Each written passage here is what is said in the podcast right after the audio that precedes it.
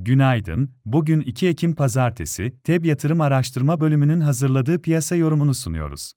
Yurt dışı borsalarda cuma günü karışık kapanışlar oldu. Amerika'da enflasyon göstergelerinde yavaşlama işaretleri, Euro bölgesinde Eylül ayı tüketici fiyatları enflasyonunun beklentinin altında kalması hafta içinde gözlenen satışların durulmasını sağladı. Ancak Amerika'da hükümetin kapanma riski Amerika endekslerinde toparlanmayı sınırladı. Avrupa borsalarında pozitif kapanışlar oldu.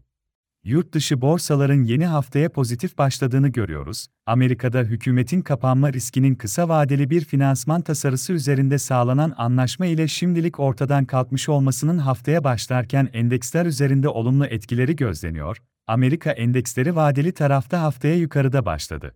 Japonya'da Eylül ayı imalat sektörü PMI endeksi beklentinin hafif altında geldi, bu hafta boyunca Çin piyasaları resmi tatil nedeniyle kapalı olacak. Hafta başında Hong Kong ve Hindistan piyasaları da kapalı. Açık olan Asya borsaları genelde pozitif. Avrupa borsalarının da haftaya yukarıda başlaması bekleniyor.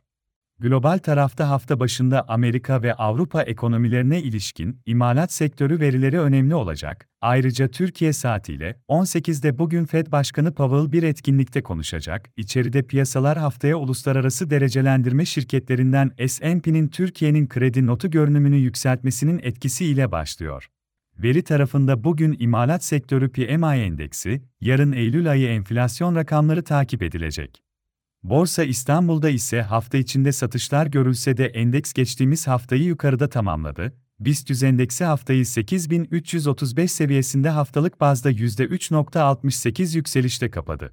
Borsa İstanbul'un küresel piyasalarda gözlenen yükselişlerin ve S&P'nin Türkiye'nin kredi notu görünümünde yaptığı yukarı yönlü revizyonun etkisi ile yeni haftaya pozitif tarafta başlamasını öngörüyoruz. Endekste 8000 seviyesinin üzerinde yükselen hareket içinde ilk etapta kısa vadeli teknik hedef olarak İzlediğimiz 8600 seviyelerinin test edilmesi beklenebilir. Hafta başında dirençlerimiz 8400 ve 8510 seviyelerinde bulunuyor.